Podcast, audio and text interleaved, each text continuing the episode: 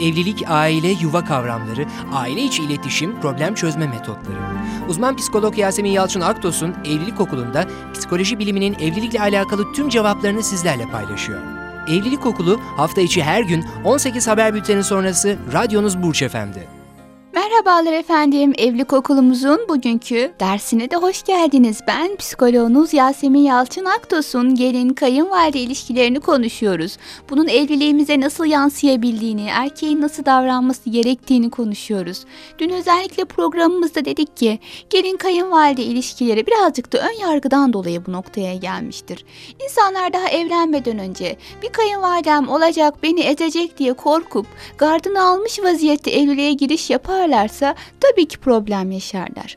O yüzden evlenmeden önce bilinç dışınızda biriken şu böyle negatif izleri olan tüm kayınvalide ile ilgili duyduğunuz cümleleri, sözleri şöyle bir yıkamaya çalışın. Ben bir hayat kuruyorum. Çevremde şu ana kadar çok fazla negatif örnek duymuş olabilirim. Görmüş olabilirim. Ama benim kayınvalidem şu an bunlardan biri. Ben onu daha tanımıyorum ki. Anne olarak tanımıyorum daha henüz. Kayınvalide olarak tanımıyorum. Biz henüz tanışmadık.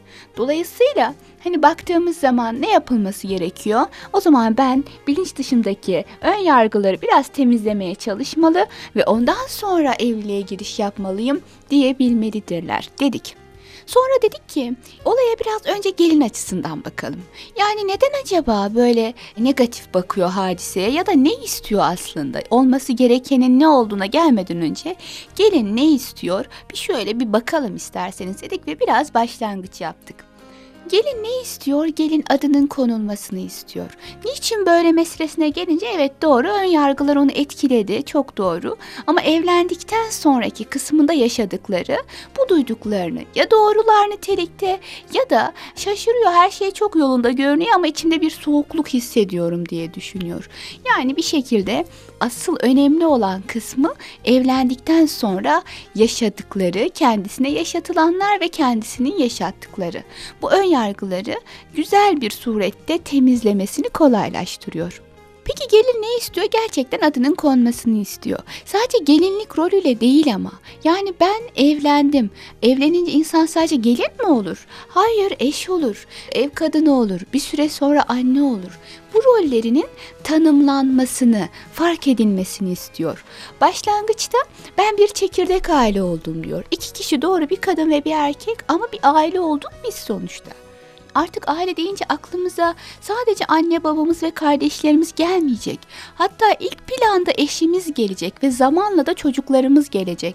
Dolayısıyla kişi evlendikten sonra hani gelin olma rolü dışında başka rollerinin de olduğunun hatırlanmasını istiyor. Oysa hani büyük ailelerde bazen bu unutuluyor. Biz gelin aldık. Gelin aldık dolayısıyla bu kişinin rolü gelin olma. Hayır, bu kişi aynı zamanda eş. Yani eşiyle ilgili bir şeyler paylaşmak isteyebilir, konuşmak isteyebilir, ev dışında paylaşımlar yaşamak isteyebilir, eş tarafından destek görmek isteyebilir. Çok normal ve olması gereken. E bu insan bir de evi varsa, evi olmasa bile artık ev kadını. O evle alakalı sorumlulukları var ve bunu hissetmek istiyor. Evinin kadını olmak istiyor. Oysa ki bazı büyük ailelerde buna çok fazla müsaade edilmiyor. Evin kadını büyük anne. Yani kayınvalide. Evin gelini evin evladı rolünde ama evlendiği için yeni bir yuva kurduğu için tek başına evlat olmak ya da gelin olmak o kadını tatmin etmiyor ve diyor ki ben de evin kadınıyım. Dolayısıyla evde değişiklikler yapmak istiyor, yemek hazırlamak istiyor. Mesele yorulmak, iş yapmak anlamında değil. Karar verebilme adına, mesela harekete geçme adına bir şekilde benim de ev kadını olduğum, benim de eş olduğum tanımlansın lütfen diyor. Böyle bir çabası var netice itibariyle. Dolayısıyla kadın da o anlamda ismi konulduğu an anlaşıldığı an rahatlayabiliyor. Hatta dün özellikle şunu söylemiştik. Kimi zaman büyük ailelerde ya aynı evde yaşayan ailelerde ya da aynı binada yaşayıp da yemeleri, içmeleri, ya uyuyuncaya kadar bütün günleri beraber geçen ailelerde bu problemi görüyoruz. Kadınlar diyorlar ki ben de eşime kahvaltı hazırlamak istiyorum.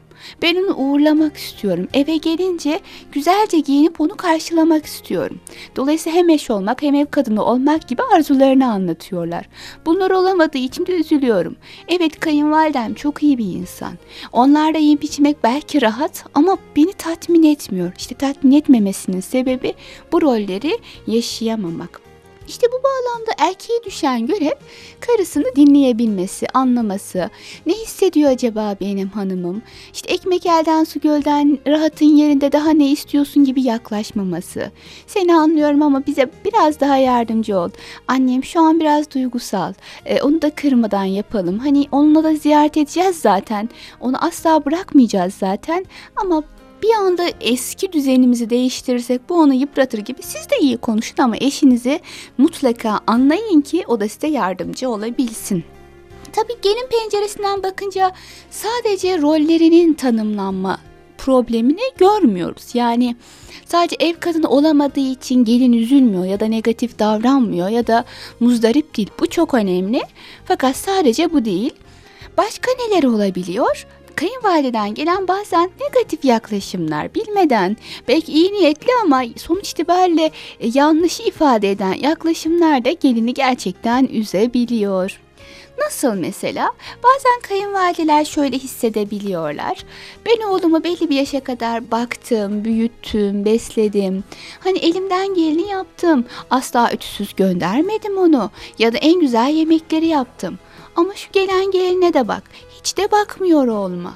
Geçenlerde ütüsüz pantolonla geldi. Hiç böyle gönderir miydim ben? Ya da zayıfladığını görüyorum.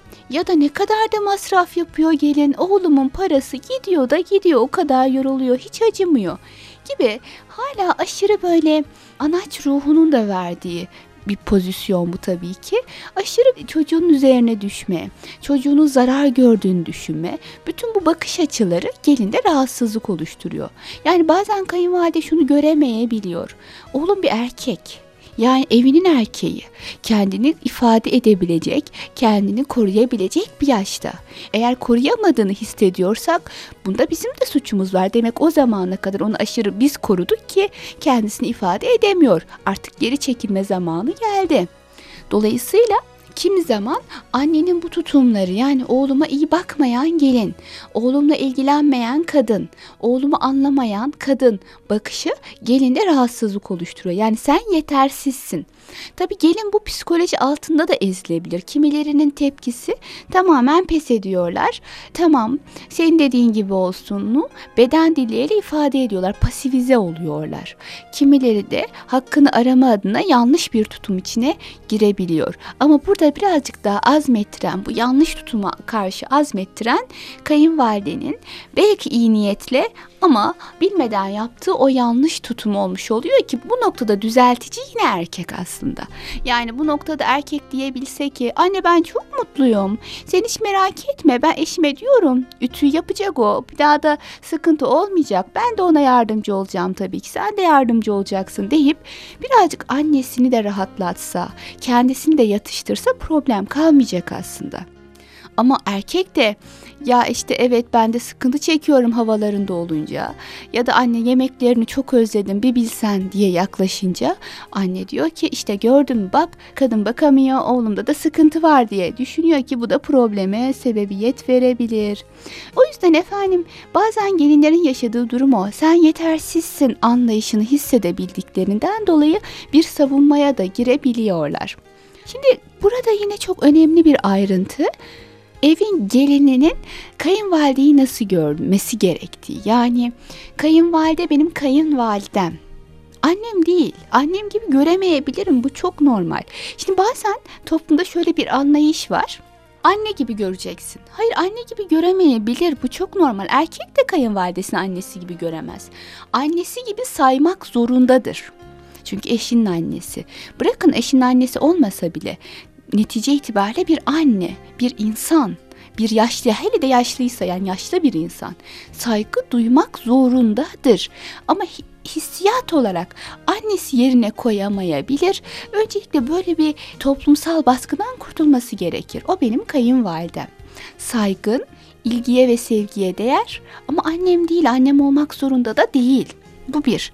Dolayısıyla annesine karşı biraz daha yakın, kayınvalidesine karşı birazcık daha mesafeli olması bundan kaynaklanır. Yani erkeğin gidip annene ama böyle gülüyorsun niye benim anneme gülmüyorsun demesi yanlıştır. Yani bunu kasıtlı olarak surat asma şeklinde tabii ki yapmamalıdır ama tepkilerde ufak değişiklikler olabilir. Bu kadın için de geçerlidir, erkek için de. Bu anlayışı kırmak lazım. Ama az evvelki noktayı biraz daha açmak istiyorum. Gelin kayınvalidesini annesi gibi görmek zorunda değildir. Annesi değildir o doğru. Fakat saygı noktasında bunu göz ardı etmemelidir. Kendi annesine nasıl yaklaşılmasını istiyorsa kayınvalidesine de o şekilde yaklaşmak zorundadır. Yani eve geliyor ve ben gelmesini istemiyorum deyip hoş geldin dememek böyle bir şey yok. Yani böyle bir hakkı yok gelinin. Böyle bir insani bir hak da yok aslında. Netice itibariyle evine gelen her misafire de tebessüm gösterip bir şekilde güler yüzle bakmak gerekir. Ama kayınvalide ise ya sevmiyorum ne yapayım deyip geri çekilemez.